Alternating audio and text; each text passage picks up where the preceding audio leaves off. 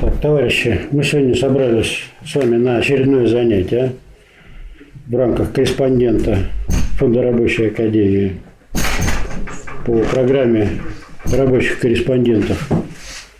Тема лекции «Ленинизм и ревизионизм. Актуальные вопросы». Читает кандидат экономических наук Виктор Иванович Галко. Здравствуйте, товарищи. Начну я, наверное, с очень известных вещей. Вот мы живем при капитализме.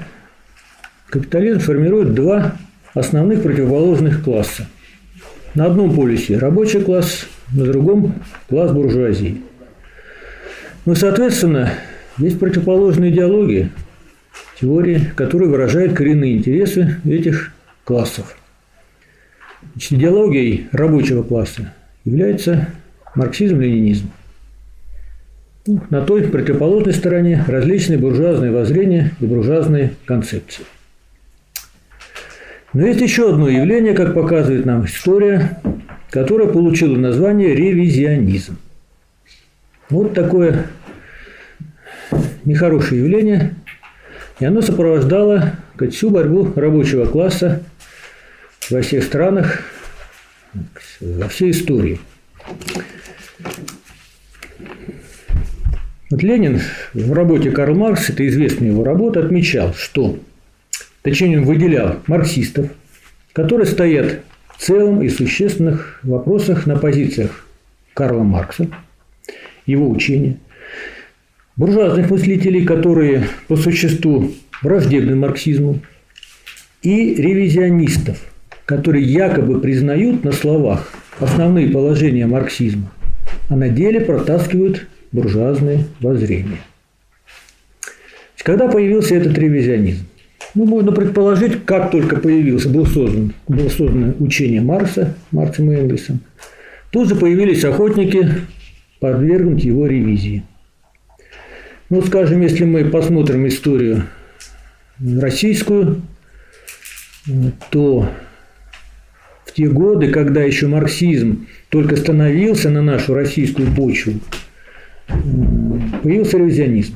И Ленин называл народничество, было такое общественно-политическое течение, русской разновидностью ревизионизма. В чем характерна особенность и существо ревизионизма?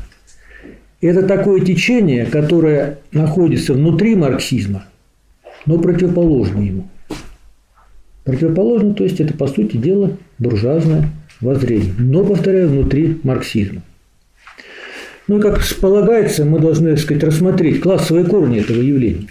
Вот откуда в рабочем классе, и в марксизме, и ленинизме, который является идеологией рабочего класса, вдруг появляется течение противоположное, враждебное ему, которое, по сути, является буржуазными воззрениями. Ну, давайте посмотрим на основные классовые силы любого буржуазного общества. Значит, правее рабочего класса стоит мелкая буржуазия. Есть такой отдельный класс. Характерная особенность, объективное положение мелкой буржуазии заключается в том, что оно занимает двойственное положение. С одной стороны, они трудящиеся, они сами трудятся, и этим они близки рабочему классу. С другой стороны, они являются собственниками своих средств производства, и этим они близки буржуазии. И вот это объективное экономическое положение мелкой буржуазии постоянно порождает их двойственное вот такое шатание от рабочего класса к буржуазии, от буржуазии к рабочему классу и так далее. И вот это двойственное положение, как является одним из, скажем, классовых основ этого ревизионизма. Второе. Есть такой слой, как интеллигенция. И вот Ленин, характеризуя позицию интеллигенции, очень дал яркую характеристику. Ну, Владимир Ильич всегда отличался и точностью своих мыслей, и тем, как он ярко, скажем, все это преподносил. Поэтому я процитирую, что интеллигенция как особый слой буржуазного общества характеризуется в целом именно индивидуализмом и неспособностью к дисциплине организации. В этом, между прочим, состоит невыгодное отличие этого общественного слоя от пролетариата. И в этом заключается одно из объяснений интеллигентской дряблости и неустойчивости, так часто дающей себя чувствовать пролетариату. И это свойство интеллигенции состоит в неразрывной связи с обычными условиями ее жизни, условиями ее заработка, приближающимся в очень и очень многом к условиям мелкобуржуазного существования, работы в одиночку или в очень мелких коллективах и так далее. То есть объективное положение интеллигенции порождает у ее значительной части представителей буржуазные и мелкобуржуазные воззрения. И в-третьих, если мы посмотрим на рабочий класс, в нем же тоже есть различные тенденции, причем противоречивые. Нельзя сказать, что там все такое единое, единообразное. Особенно эта острая проблема проявилась в эпоху империализма, то есть высшей стадии капитализма, монополистическом капитализме, когда крупные капиталисты, монополисты, то есть за счет получения огромных прибылей, часть прибыли направляли на подкуп определенных руководителей или там предводителей рабочего класса, то есть рабочих вождей, и верхушку ее называют рабочей аристократией. И Ленин специально отмечал, что этот слой обуржуазившихся рабочих или рабочей аристократии, вполне мещанских по образу жизни, по размерам заработков, по всему своему миросозерцанию, есть главная опора Второго интернационала. А в наши дни главная социальная опора буржуазии. Ибо это настоящие агенты буржуазии в рабочем движении. Рабочие приказчики класса капиталистов. Настоящие проводники реформизма и шовинизма. Значит, таким образом, вот классовые основы ревизионизма. Еще раз повторю, ревизионизм – это течение внутри марксизма, противоположное марксизму. Ну, может быть, такое вульгарное, грубое сравнение. Это как раковые клетки в здоровом организме, цель которых – поглотить и уничтожить здоровый организм. Вот. Значит, объектом нападок ревизионистам прежде всего явились коренные положения марксизма. То есть те положения, благодаря которым мы называем марксизм марксизмом. И вот Ленин на протяжении всей своей жизни боролся с этим течением, с опаснейшим течением внутри большевистской партии, внутри марксизма, ленинизма. И одним из таких видных, известных представителей ревизионизма являлся Карл Каутский. Известная личность на политическом небосклоне тех лет, один из вождей Второго интернационала, один из тех, кого называли, скажем так, знатоком, теоретиком марксизма. Ленин даже писал, что у Карла Каутского в голове есть такие ящички, которых разложены как библиотеки, да, в ящичках. Цитаты, да, по полочкам. Цитаты Маркса. И в нужный, сказать, какой-то момент он определенную цитату вытаскивал и предъявлял. Так вот, Карл Каутский уже после Советской социалистической революции в России написал работу «Диктатура пролетариата». А ведь вопрос, скажем, диктатуры пролетариата, ее понимание, это коренной вопрос вообще марксизма, ленинизма. И он там все извратил, все поставил с ног на голову. Причем настолько это сделал, была серьезная опасность ревизии этого коренного положения марксизма и ленинизма, что Ленин ответил своей работой «Пролетарская революция» и «Ренегат Каутский». Но ренегаты – это кто такие? Это отступники, предатели. То есть те люди, которые, может быть, когда-то были, на словах признавали марксизм, да, что-то писали в этой области, но потом предали, отступили от основных положений марксизма, ленинизма.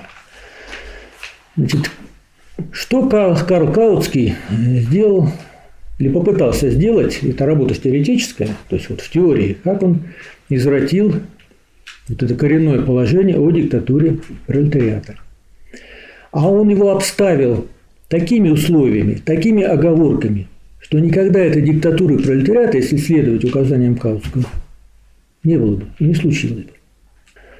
Ну вот, например, в теоретическом плане Каутский взял и противопоставил диктатуру, понятие диктатуры, знаете такое, и демократию. Вообще. То есть диктатура, причем он там понимал под диктатурой диктатуру личности какого-то, вождя, а под демократией демократию вообще. Это подход, ну уж сам подход, в корне противоположный марксистскому подходу. Потому что не бывает ни диктатуры вообще, ни демократии вообще. Бывает, так сказать, классовая. Определенная диктатура, то есть какого класса? Демократия какого класса? Ленин ему отвечает по этому поводу. И давайте разбираться. Ну, демократия – это что такое по определению, по понятию? Это форма государства. А государство – это что такое?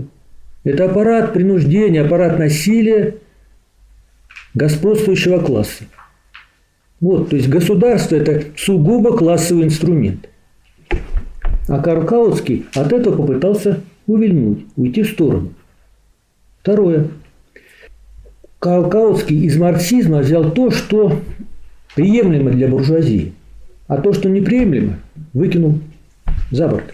То есть в своей работе он обильно цитирует Маркса, Энгельса. А что признают, скажем, та же буржуазия, буржуазные ученые, что признают? Наличие классовой борьбы. Вообще классовая борьба, вот это, так сказать, вывод о том, что история есть борьба классов, это же выводы сделали буржуазные ученые, французские, еще до Маркса, до Энгельса.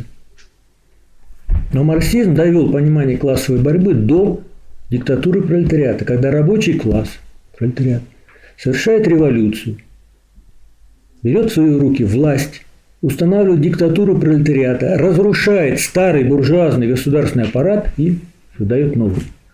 И вот эту вторую часть, основную-то, Карл Каутский выкинул за борт. Вот в чем заключается ревизионизм. По этому главнейшему вопросу. Ну, поэтому с полным основанием Владимир Ильич Ленин назвал Каутского, как его сторонников, там такой Вандервельде был, один из тоже вождей Второго интернационала, изменниками социализма, которые желают среди рабочих сохранить репутацию социалистов и марксистов. Вот такая история вопроса. Нас интересуют, так сказать, более современные дела. Вот как быть при социализме? Вот что у нас случилось в СССР? Ну, вы знаете, что в 1961 году на съезде, 22-м съезде Коммунистической партии Советского Союза была принята новая, так называемая новая, третья программа партии. И по важнейшим коренным положениям была совершена ревизия. Мы на этом остановимся еще. Но вот, как всегда, полагается, наверное, рассмотреть, какие классовые корни. Ведь если мы возьмем социалистическое общество, социализм, там нет класса буржуазии. Нет ведь класса буржуазии. Ну, в переходный период была у нас буржуазия. Все. Как класс она перестала существовать. Нету класса мелкой буржуазии. Так ведь? Тоже переходный период у нас, крестьянство было, проведена коллективизация, стало уже колхозное крестьянство. Что касается интеллигенции, ну так посмотришь, там сплошь у нас социалистическая интеллигенция признавалась, так ведь? Которая единственная с рабочим классом. Ну, о рабочем классе вообще молчу. Это вот наш единый, монолитный. Это действительно так. Так а как быть? Как быть? Вроде бы нет противоположных классов и нету классовых причин. А такое случилось, что в третьей программе партии коренные положения марксизма были выкинуты и заменены ревизионистскими положениями. Значит, мы должны посмотреть поглубже туда и посмотреть противоречия социализма. Ведь с точки зрения диалектики все в обществе развивается, находится, так сказать, источником самодвижения является противоречие, в том числе и социализм как общественный строй. Он также внутренне противоречив. И вот основным противоречием социализма как первой фазы коммунизма. Что является? То, что с одной стороны социализм есть по своему происхождению. Это коммунизм, это новое общество. Это вот одна сторона противоречия. А с другой стороны, это тот коммунизм, который только что выходит из недр предшествующего буржуазного общества. И поэтому во всех своих отношениях, и в экономическом, и в нравственном, и умственном, несет следы отпечатки старого общества. Я думаю, что Маркс и Ленин, когда формулировали эти положения, наверное, они тщательно подбирали эти слова, термины и нашли наиболее удачные. Следы отпечатки старого общества в новом. Это не кусочки какие-то, не элементы. Кусочки капитализма были в переходный период от капитализма к коммунизму, к социализму. А при социализме он все, коммунизм в первой фазе. Но остались отпечатки. Если брать строгий научный термин, это называется момент отрицания коммунизма в нем самом, связанный с выхождением из старого общества. То есть, вроде бы, если поверхностно посмотреть, социализм, вот такое общество, коммунизм, все красное. Это там, когда гражданская война была, вот здесь вот красные, здесь белые. Переходный период, можно сказать, вот он красный, коммунистический уклад, а вот он белый, капиталистический уклад, мелкобуржуазный уклад. В социализме все красное, а внутри тоже красное, есть отрицательный момент вот этого белого. Соответственно, поскольку это отрицание коммунизма в нем самом, мы имеем противоречие. То есть противоположные стороны, противоречия и противоположные тенденции. Значит, одна тенденция, это главная, генеральная, она соответствует линии общественного прогресса и ведет к тому, чтобы социализм, как первая фаза коммунизма, перерастал в полный коммунизм, преодолевая вот эти следы, отпечатки старого. Есть вторая тенденция, мы тоже должны признать ее наличие, а именно тенденция, которая тянет обратно туда, в капитализм. Вот из социализма обратно тянет в капитализм, источником которого является вот этот отрицательный момент коммунизма в нем самом на первой его фазе.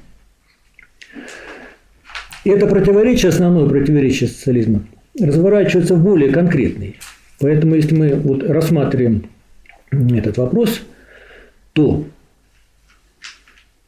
с одной стороны, социализм, поскольку он есть коммунизм, это есть бесклассовое общество. Ведь мы знаем, что коммунизм – это бесклассовое общество. А с другой стороны, это коммунизм, поскольку на своей первой фазе есть еще остатки, не уничтоженные до конца классовые различия. Соответственно, есть противоречия. И две тенденции противоположные. Первая тенденция, опять-таки, ведущая к уничтожению классов, к полному коммунизму. И вторая, которая тянет нас обратно в классовое общество. В то общество, где будет уже и класс капиталистов, и класс мелкой буржуазии, и антагонизм классовых интересов. По линии позитивной тенденции, то есть по линии перерастания в полный коммунизм, уничтожение классов, полное уничтожение классов, это противоречие разрешается борьбой рабочего класса за приоритет общественных интересов. А общественные интересы – это коренные интересы рабочего класса под руководством своего авангарда – коммунистической партии. Вот где появляется у нас при рассмотрении, противоречий, развертывании противоречий социализма коммунистическая партия. То есть она здесь занимает центральное звено, такой стержень. То есть без коммунистической партии решить вопросы перехода к полному коммунизму, к уничтожению классов невозможно. А коммунистическая партия, она же руководствуется программой своей. Но и есть же противоположная тенденция. Она же есть и в рабочем классе, и есть в партии. То есть есть и силы, которые тянут назад в капитализм. И получилось так в нашей стране, что к тому периоду, когда в 1961 году был 22-й съезд коммунистической партии, эти силы, которые олицетворяли движение назад, вспять капитализм, в партии оказались на первом месте победителем. Да. Мы говорим иногда в дискуссиях, Хрущев совершил переворот, так-то оно так, но не один же Хрущев. Ведь посмотрите, за эту программу ревизионистскую проголосовал уже весь съезд единогласно. И это была подготовка длительная. Я вот сейчас читаю документы предшествующих съездов, отдельные работы, могу сказать, назвать даже фамилии конкретных людей, тех людей, которые вроде как были красные, да, были даже членами коммунистической партии, даже входили в Центральный комитет, занимали руководящие посты. Но по своей сути они были представителями вот этой негативной тенденции, которая тянула назад.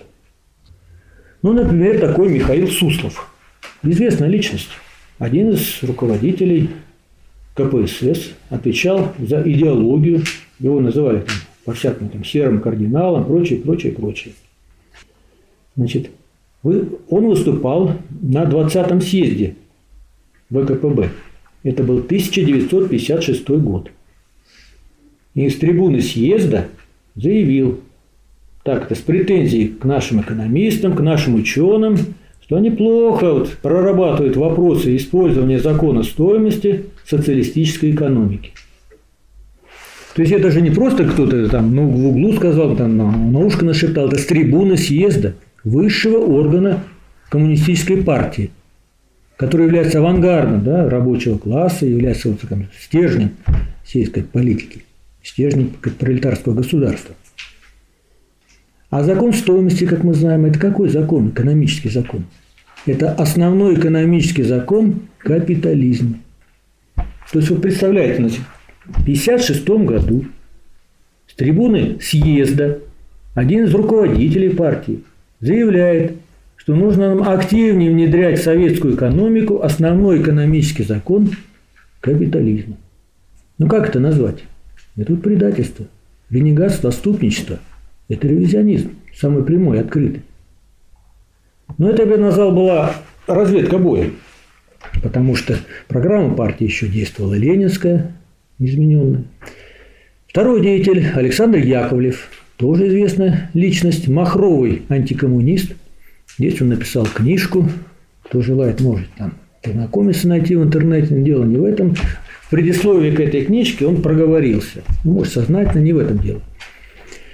Что после 20-го съезда мы в кругу единомышленников стали обсуждать вопросы, как бы нам реформировать социализм.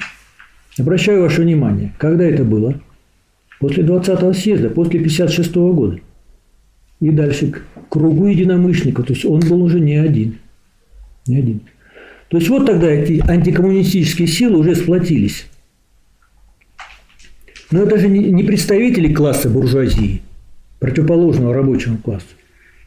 Формально они все красные были, они были члены коммунистической партии, занимали посты в Центральном комитете и прочее. Но по своей сути это были те, кто олицетворяли вот эту негативную тенденцию, этот отрицательный момент коммунизма в нем самом. И тянули назад. Значит, 20-й съезд был в 1956 году, в 1961 году, значит, 5 лет понадобилось, чтобы подготовить все необходимое, чтобы ревизовать по основным коренным положениям коммунистическую программу, вторую ленинскую программу партии. Значит, какие эти положения? Ну, первое, о котором я уже говорил, это основное положение, коренное положение марксизма-ленинизма, положение о диктатуре пролетариата. Оно было заменено в программе партии на якобы всенародное или общенародное государство. Хотя мы прекрасно понимаем, что никаких общенародных государств не бывает. Государство – это сугубо классовый инструмент, сугубо классовый аппарат. И бывает либо диктатура пролетариата, либо диктатура буржуазии. То есть уже в программу партии, пока еще в программу партии, забили, включили противоположный марксизму-ленинизму один из коренных пунктов. Второе. Что такое партия? Ну, мы знаем, так сказать, сейчас. Это авангард класса. Соответственно, коммунистическая партия – это авангард рабочего класса. А что было включено? То есть это положение выкинули. И партию назвали авангардом всех трудящихся. Ну, кто-то может сказать, так в партии же не только рабочие. Совершенно верно. И в партии, вообще коммунистическая партия – это соединение чего? Рабочего движения с научным социализмом. Научный социализм, ну кто партию приносит? Интеллигент, интеллигенцию, не просто интеллигенцию, а те интеллигенты, которые встали на позицию рабочего класса. Вот какая тонкость. Значит, диктатура пролетариата, партия – это как бы сфера политической надстройки. Есть еще базис, экономический базис, который определяет всю сферу идеологическую, политическую настройки и так далее. И здесь в программе партии были внесены положения, которые ревизовали марксистско-ленинскую позицию. Я возьму два основных ключевых. Первое – это цель социалистического производства.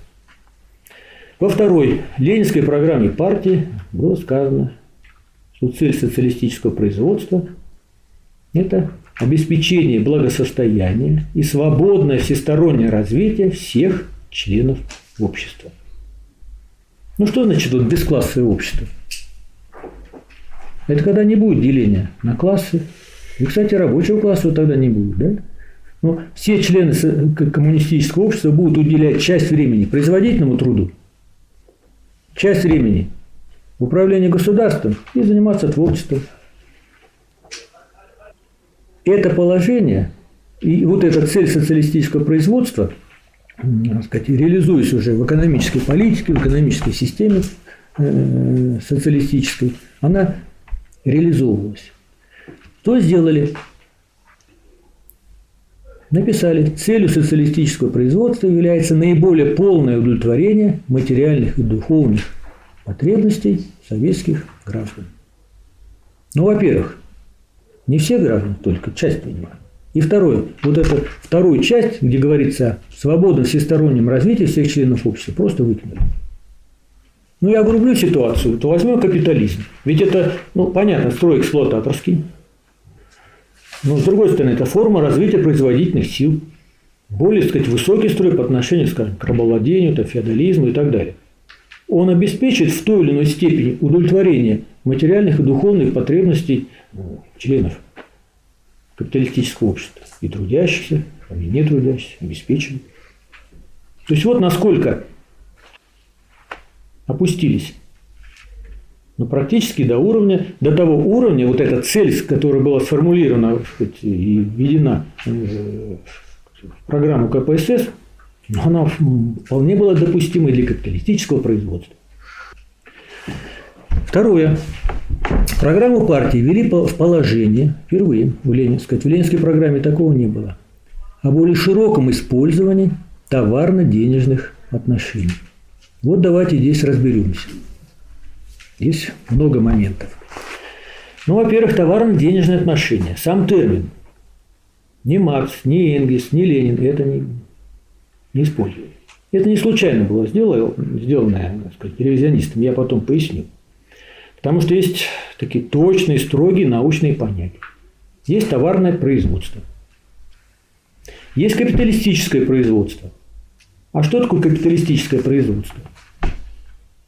Это та ступень развития товарного производства, когда рабочая сила становится товаром. Вот и все. Но между ними, значит, неразрывная связь. Владимир Ильич Ленин, который давал не только точные формулировки, я еще раз обращаю ваше внимание, а такие яркие, образные, красивые, писал, что товарное производство ежечасно, ежеминутно рождает капитализм. Вот чтобы обойти это положение, скрыть, ну, наверное, делегатов, от членов партии. Вот придумали товарно-денежные отношения. И причем к ним стали приделывать слово «социалистическое». Прибыль – социалистическая, цена – социалистическая. Товарно-денежные отношения – социалистические. Все хорошее, все красное, все замечательное. Единственное, они, конечно, просто выкинули, умалчивали. А так, а как быть в прибавочной стоимости? Ну, просто вот нет и все. Нет и представителей. А все остальное социалистическое. Вот таким образом, значит, они внедрили положение о том, что социализм является, то есть, ну, социализм является разновидностью, так сказать, формы товарного производства. Хотя на самом деле, и это одно из коренных положений марксизма-ленинизма, социалистическое производство является по своему характеру непосредственно общественным. Вот если вы откроете «Капитал» Маркса, там Маркс раскрывает систему экономических категорий законов капиталистического производства. При этом делает выводы из общего хода развития и, так сказать, ценные замечания в отношении будущего коммунистического общества. И вот, рассматривая позицию Роберта Оуэна, это одного из социалистов-утопистов, он написал Марксу, что он предполагает непосредственно обобществленный труд, то есть форму производства, диаметрально противоположную товарному. То есть вот это понятие, этот термин социалистическое непосредственно общественное производство, оно не из головы возникло, оно вот издавна берет, еще Маркс подметил. То есть вот она противоположность – социалистическое непосредственно общественное и товарное. Что сделали ревизионисты? Значит, они выкинули первую часть и поставили вторую. То, по сути дела, социалистическое производство – это разновидность товарного производства. Ну а дальше? Дальше что? То есть, по сути, была дана команда к разрушению социализма. Ведь программа партии, вот некоторые заявляют, те даже, кто признают, что да, программа Коммунистической партии Советского Союза вот, стала ревизионистской. Ну, мол, ничего страшного, и диктатура пролетариата осталась, и социализм был сам по себе, а потом дальше разрушился, через 30 лет. Ну, не так же.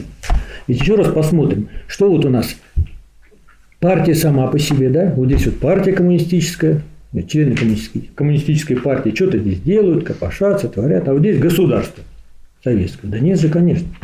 Коммунистическая партия была стержнем государства.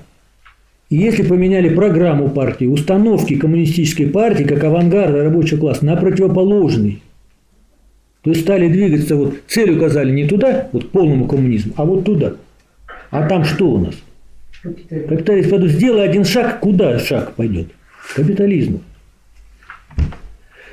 Поэтому, уже используя государство, которое тоже поменяло свою сущность, стало, по сути дела, государственной диктатурой буржуазии, приступили к уничтожению социалистической экономики. Поэтому реформа 1965 года – это не просто какие-то там небольшие изменения. Это уже удар по базисным отношениям.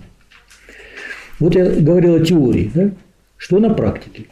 То есть социалистическому непосредственному общественному производству соответствует адекватная система управления в целом. И планирование, и стимулирование, оценки действий и так далее. Она основана на снижении затрат труда. И основным показателем является снижение себестоимости. А что сделали в 1965 году? Они выкинули вот это дело за борт. И вместо них главными, то есть фондообразующими показателями, от которых зависит благополучие трудовых коллективов, вели прибыль, рентабельность. А рентабельность – это разновидность прибыли. Прибыльность, иначе говоря. И объемы денежных показателей, и объемы продукции в рублях. То есть все поставили с ног на голову, да. Давайте вспомним, что такое прибыль. Прибыль – это форма прибавочной стоимости. А прибавочная стоимость – это что? Часть стоимости, новой стоимости, создаваемой трудом рабочих. То есть в конечном итоге это затраты труда рабочего. Поэтому ориентация на увеличение прибыли в конечном итоге к чему ведет? Толкает экономически, базисно. К увеличению затрат труда рабочего. Если снижение себестоимости – это означает снижение затрат труда, то ориентация на увеличение прибыли или увеличение денежного объема продукции в рублях ведет к увеличению затрат рабочего. То есть, если для рабочего, скажем, прибыль для рабочего – это затраты труда, часть его труда, то для кого-то, ну, это, конечно, прибыль. Для рабочего – это убыль. То есть, уже в экономике поменяли вектор развития на обратный. Пока еще в таком виде. Ну, а дальше, как говорится, дело техники. Противоречия уже обострились до предела. И они завершились капитализацией. Завершением капитализации у нас в стране. Ну, вот здесь подходим мы. Значит, что сегодня у нас в России? Ну, понятно, капитализм. Есть рабочий класс, есть класс буржуазии, классы с антагонистическими интересами, интересы рабочего класса один, совершить переворот в капиталистическом способе производства, да, установить власть, диктатуру пролетариата и строить социализм, как бы начинаем заново. А ревизионизм, он делся куда-то или нет? Даже в условиях капитализма? Нет. И при Ленине он был, и сейчас он остался.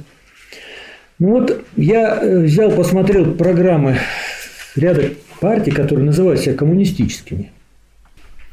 Взял одно положение только. Ключевое. Положение о диктатуре пролетариата. Ну, могу сказать, что положение о диктатуре пролетариата есть закреплено, причем до полной победы коммунизма. Четко, однозначно это в программе Рабочей партии России, в программе РКРП, Российской коммунистической рабочей партии. И все. Хотя у нас достаточно много партий, где присутствует слово в названии «коммунистическое». Ну, возьмем КПРФ. Наверное, по численности она самая большая, здесь вот в выборах участвует и так далее. Они категорически, вот если посмотреть на историю вопроса, категорически не признавали положение диктатуры пролетариата.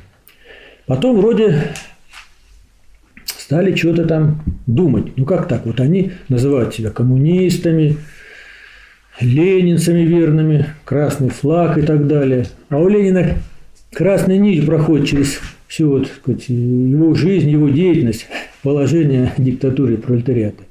Спорили долго, дискутировали, потом решили, нет, да, мы за диктатуру пролетариата, но только на переходный период. Пересмотрел я дважды их программу партии, которая сейчас на сайте официальном, не нашел положение диктатуры пролетариата. Нет такого. А что они говорят? И что они говорят?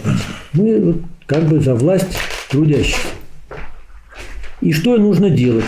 А нужно участвовать в вот этих голосованиях буржуазных, проголосовать за Коммунистическую партию Российской Федерации, за КПРФ, то есть их привести к власти, и они установят, организуют, создадут народное правительство. И мы начнем двигаться к социализму. Вспомню, что писал Каутский, о чем я говорил полчаса назад. Вот буквально вот параллели напрашиваются. Есть еще одна партия, нашел, Объединенная коммунистическая партия. Вот она, там у них в программе есть положение о диктатуре пролетариата. Вроде бы наши, да? Вроде бы коммунисты. Но они дальше формулируют, а что они понимают под пролетариатом. Вот они пишут, что под пролетариат они включают. Это промышленный рабочий класс, а также работников промышленности, транспорта, связи и сферы услуг. Ну, во-первых, работники и рабочие – это разные понятия. Работники у нас все трудящиеся. То есть они под пролетариат подгоняют всех трудящихся. Не только рабочий класс, то есть лиц, которые непосредственно, заняты непосредственно материально-производительным трудом в сфере материального производства, а всех работников – и инженеров, и ученых, и врачей, и учителей, и военнослужащих, и полицейских, и госслужащих и так далее. То есть, конечно, это извращение понятие диктатуры пролетариата. Значит, заканчиваю. Значит, опасность ревизионизма велика. И это вот мы, так сказать, прошли наш рабочий класс, наше, так сказать, советское общество, ну, как говорится, на своей шкуре. И с ним нужна, так сказать, постоянная, непримиримая борьба в любых условиях. Закончу мыслью Ленина. Рабочий класс не может осуществить своей всемирной исторической цели из работы «Пролетарская диктатура пролетариата. Ренегат Каутский», не ведя беспощадной войны с этим ренегатством, бесхарактерностью, прислужничеством оппортунизму и беспримерным теоретическим опошлением марксизма. Спасибо за внимание. Спасибо. Так, вопросы.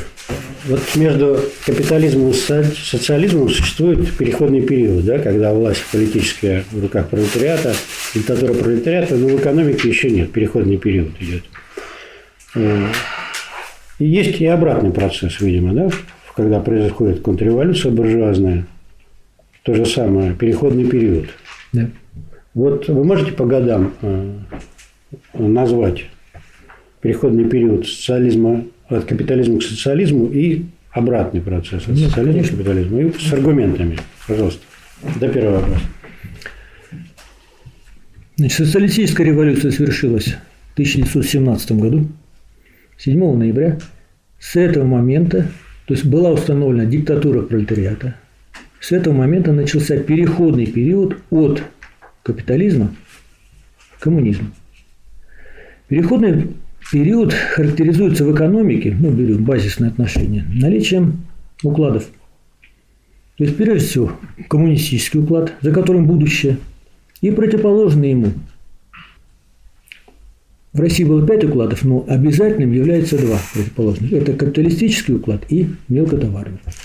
Между этими укладами идет борьба. Борьба кто кого. То есть, не значит, что автоматически коммунистический уклад победит. Нет. В Советской России, в СССР борьба закончилась победой коммунистического уклада в середине 30-х годов.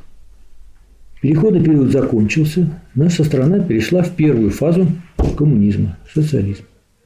Можно так сказать, что пошло развитие социализма на своей собственной основе, а собственная основа социализма – это коммунистическая основа. Затем, в 1961 году, в октябре месяце тоже, на 22-м съезде был совершен контрреволюционный переворот. И диктатура пролетариата, сущность государства нашего советского, была поменена на противоположную, на диктатуру буржуазии. С этого момента начался переходный период от коммунизма к капитализму. Я все-таки в лекции своей постарался рассказать основные положения.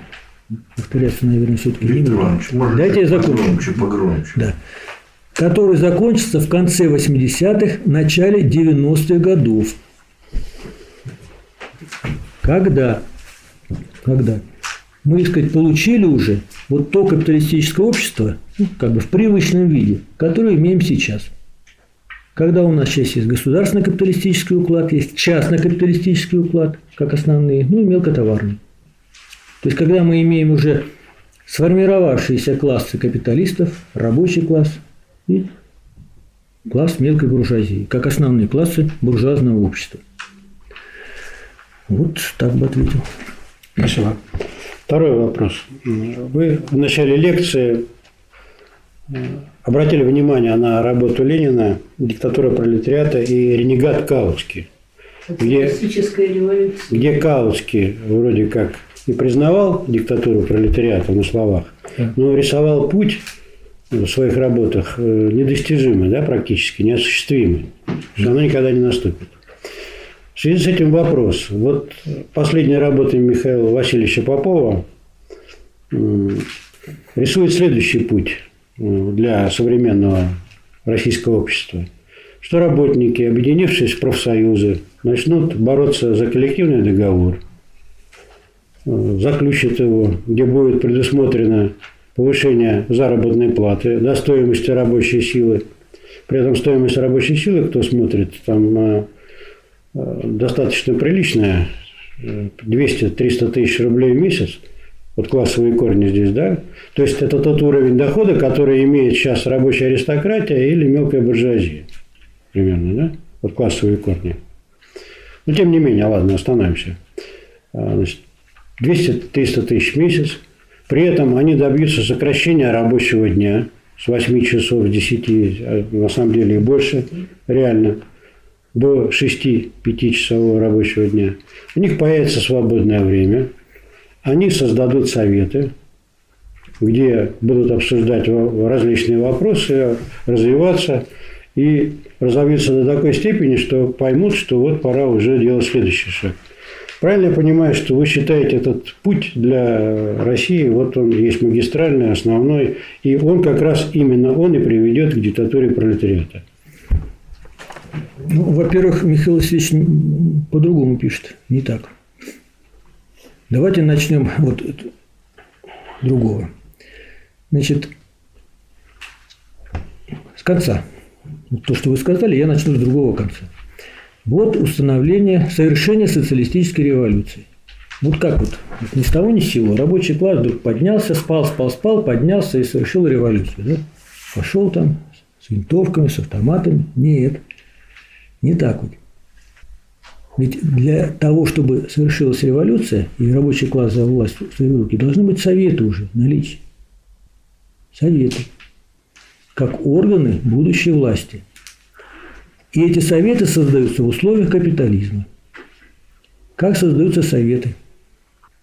Создаются советы таким образом, что в городах, на предприятиях образуются забастовочные комитеты, которые выдвигают требования и борются, цапаются с администрацией, с капиталистами. И они выдвигают своих представителей в совет, скажем, городской. А забастовочные комитеты, они что, вот так вот, тоже на голом месте? Вот сидели люди, да, вот они, у них 200 тысяч зарплата, 6-часовой рабочий день, да не будет этого. Просто сейчас такая ситуация, что получают нищенское существование, ведут и работают с утра до ночи, какие-то 8 часов, гораздо больше. Но как людей поднять для того, чтобы создали забастовочный комитет? Ну что, на голом месте стоит? Нет, в результате коллективных действий на предприятиях. Коллективные действия кто проводит? Герои-одиночки? Нет. Организованные рабочие. В любую организацию. Совет. Ну, самый такой типичный, так сказать, и массовый, и понятный. Профсоюз. То есть, вот я сделал обратную цепочку.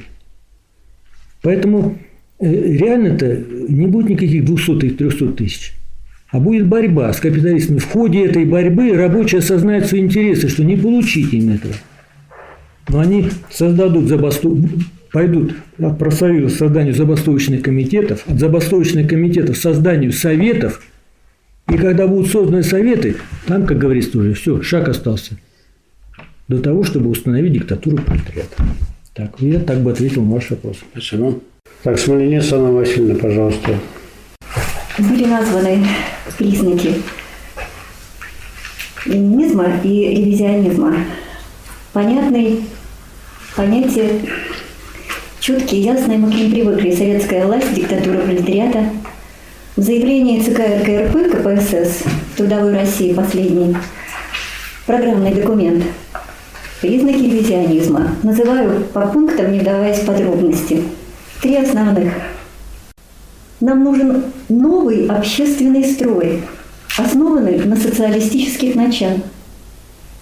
Не социалистический строй, не советский строй, а новый общественный строй, основанный на социалистических началах.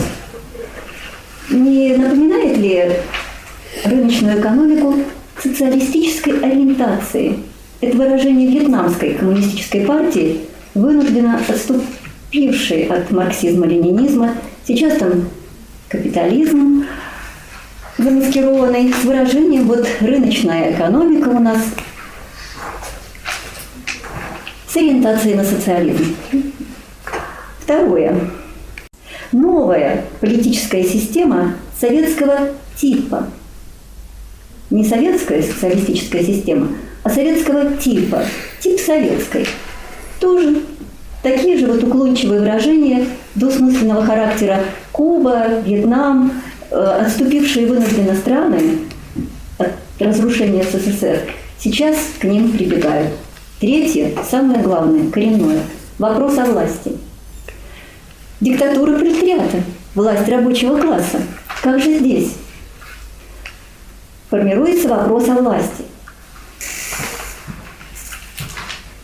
Цитируем. Своими словами скажите. Нет, нет, нет, я процитирую, поскольку своими словами это нельзя, это просто… Вопрос о власти. Сейчас, да-да-да, я цитирую. Способные обеспечить реальную зависимость власти и государственных деятелей от воли трудящихся, трудового народа. Итак, власти от воли трудового народа, то есть не власть трудового народа, не власть, не диктатура пролетариата, а власть, зависимая от воли трудового народа. Это то, что нам сейчас впаривают, самая буржуазная власть и власть трудового народа. Насколько она будет там зависимая? В зависимости от реформ. На 5%, на 20%. Но власть одну, а воля трудового народа другое. Это не диктатура пролетариата. Это третье и основное. Есть и четвертое. Крупными буквами написана всеобщая политическая стачка. Радость-то какая. И снова. Забастовочная борьба с выходом на политическую всеобщую стачку. Забастовочная борьба. Я вам показывала 51 забастовку, картотека, никому не пригодившуюся, растет как чертополох. И никакого выхода на всеобщую политическую стачку. Еще раз, 1 к 1. На Новый год объявляется программа. Новый деловой год, 1 сентября. То же самое. Забастовочная борьба с выходом на всеобщую политическую стачку. Вместо того, чтобы назвать дату этой стачки и сказать, что это основная работа практическая программа Рабочей коммунистической партии. Ну и самое главное еще. Сказано, что внепарламентская деятельность, наконец-то, дождались, упущенная, пропущенная за 30 лет, разрушенная, неосуществленная КПРФ, она ее должна была осуществить, сочетание парламентской борьбы, межпарламентская партия и внепарламентской, основной, они этого не сделали. Прекрасно, чтобы РКРП это сделала, то, чего не сделала КПРФ. Ну, формулируя рыса, сочетание парламентской борьбы и внепарламентской с акцентом на парламент. Вместо того, чтобы сказать, что мы займемся внепарламентской борьбой, упущенной, пропущенной другими самоназванными коммунистическими партиями. То есть здесь 5 шагов. И правильно заглавлено это заявление «Дорога на спуск». Вот это точно, самокритично и правильно. Рабочая коммунистическая партия пообещала народу стать такой, не такой партией, как КПРФ. А обещание своего не выполняет. Очень многое в сторону КПРФ. Спасибо, Анна Васильевна. Ну, прежде всего, Виктор Иванович, разрешите от вашего лица поблагодарить за лекцию. Интересно и доступно излагал сложные достаточно вещи. Значит, по выступлениям. Анна Васильевна выступила с критикой заявления РКРП по выборам. При этом весь пафос критики сводится к тому, что нужно объявить всеобщую политическую стачку и назвать дату. И вот этим должна заниматься партия, вот она это сделает, объявит, и все забастуют, вот революция. Но Анна Васильевна работала экскурсоводом, насколько я понимаю, у нее такое идеалистическое мировоззрение, что ей кажется, что нужно что-то сказать, и оно непременно сбудется. Теперь переходим к основному докладу. Виктор Иванович, вот на вопрос переходный период границы от социализма к капитализму, потому что диктатура буржуазии в нашей стране, в Советском Союзе, установилась в 1961 году. Слабое место этой доктрины, которую товарищ отстаивает, это отсутствие буржуазии в 1961 году в Советском Союзе, которая установила свою диктатуру. Раньше на своих лекциях Виктор Иванович поясняет, что самой диктатуры, ну, в смысле, буржуазии как таковой нет, но была некая совокупная капитализм, да, совокупная буржуазия. И вот эта диктатура как раз и была установлена совокупного капиталиста. Но совокупный капиталист, если нет индивидуальных капиталистов, такого понятия тоже быть не может. Это искусственное какое-то введенное понятие. В стране нет капиталистов, есть они в других странах, но тем не менее... Может быть, диктатура тех капиталистов, которые в других странах установлены в нашей стране. Такая сложная концепция. В действительности экономических классов буржуазных в тот момент не было. Очевидно, да, была допущена ошибка, был ревизионизм какой-то. Но как слой, как класс появился в 80-х годах. Расцвет теневой экономики, кооперативы. И вот тогда действительно появилась социальная база для того, чтобы осуществить свою диктатуру. Что они и сделали. И переходный период, наверное, все-таки мы здесь расходимся, ну, в теории, да, и на практике в том числе. Ну, в конце где-то 80-х, начало 90-х диктатура буржуазии была установлена, действительно. И вот несколько лет был переходный период, он достаточно быстро произошел. Вместе с ваучеризацией и прочее. Теперь по диктатуре пролетариата. Виктор Иванович начал с конца, а я опять все-таки начну сначала. Вот товарищ признал, что 200-300 тысяч заработная плата и 6-часовой рабочий день недостижимы в условиях капитализма. Он это признает здесь. Но что он говорит рабочим? Вы этого добьетесь. Он же не говорит, что это невозможно в условиях капитализма. Он говорит, это возможно в условиях капитализма и даже приводит примеры, где добиваются это. То есть он, по сути дела, ставит ложную цель перед работниками. Он говорит, вы можете добиться шестичасового рабочего дня, и даже они это в коллективный договор какие-то проекты составляют и прочее, прочее. 200 тысяч, даже примеры нам показывают, где это достигли. Авиадиспетчеры показывают нам профсоюз докеров в морском порту. Спрашивается, что теперь с авиадиспетчерами, с их заработной платой, с профсоюзом докеров, на который нам все время показывали.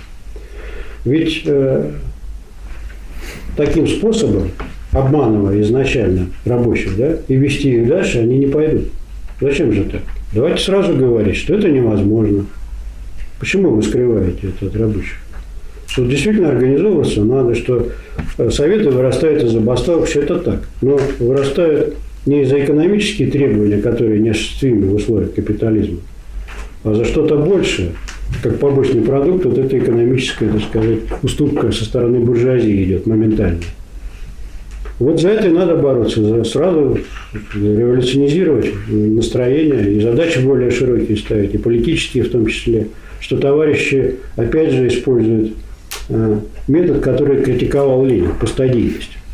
Вот вначале мы сделаем это, научимся бороться за экономические интересы, а только потом мы, когда научимся за экономические, мы будем за политические бороться. Владимир Ленин это критиковал, это неправильный подход. Поэтому здесь, мне кажется, что товарищи неправильно рисуют задачу, неправильно видят путь. И, критикуя ренегата Каутского отчасти, сами, так сказать, проводят такие спорные, скажем, да, мягко, концепции марксизма. Спасибо. Так, есть что-нибудь? Нет. Заключительное слово, да? Заключительное слово докладчику. Ну, два момента. Первое. Значит, я думаю, все мы здесь согласимся, что ревизионизм, ну, это получилось главное зло, которое, ведь вот... привело к тому, что Коммунистическая партия Советского Союза переродилась, стала буржуазной партией. И с этого момента пошел обратный процесс движения к капитализму. По той цепочке, которую я, так сказать, на своей лекции пытался обрисовать. И здесь же я пишу, акцентирую свое внимание на том, что ревизионизм и сегодня опаснейшее явление. Он может увести в сторону противоположную туда, в сторону буржуазской, выполнения буржуазных интересов, буржуазных требований, те партии, которые, скажем, находятся, там, называются коммунистическими, претендуют на то, чтобы быть авангардом рабочего класса. Это первое. Второе. Вот перед рабочими, конечно, надо ставить большие задачи. Но если будешь ставить какие-то маленькие задачи, там, требовать индексации заработной платы, там, или еще чего-нибудь, ну, это вот, да, борьба. Пускай она хоть как называется там. Это борьба, ну, за рубль, сотки, там, за копейку с рубля. Конечно, надо ставить большие задачи. А вот как пойдет жизнь, как она покажет, это другой вопрос. Потому что, скажем, в 2017 году 8-часовой рабочий день. Вот. И один из первых декретов советской власти был, это декрет о 8-часовом рабочем дне. Да он постфактум утвердил то, что рабочие явочным порядком сделали. То есть ставятся большие задачи. А какие большие задачи? Вот, скажем, 6-часовой рабочий день сейчас. Достижение заработной платы до уровня стоимости рабочей силы. И этим же можно людей поднять, а не какими-то мелкими задачами. А дальше, вот как она пойдет, жизнь покажет. Спасибо за внимание. Спасибо.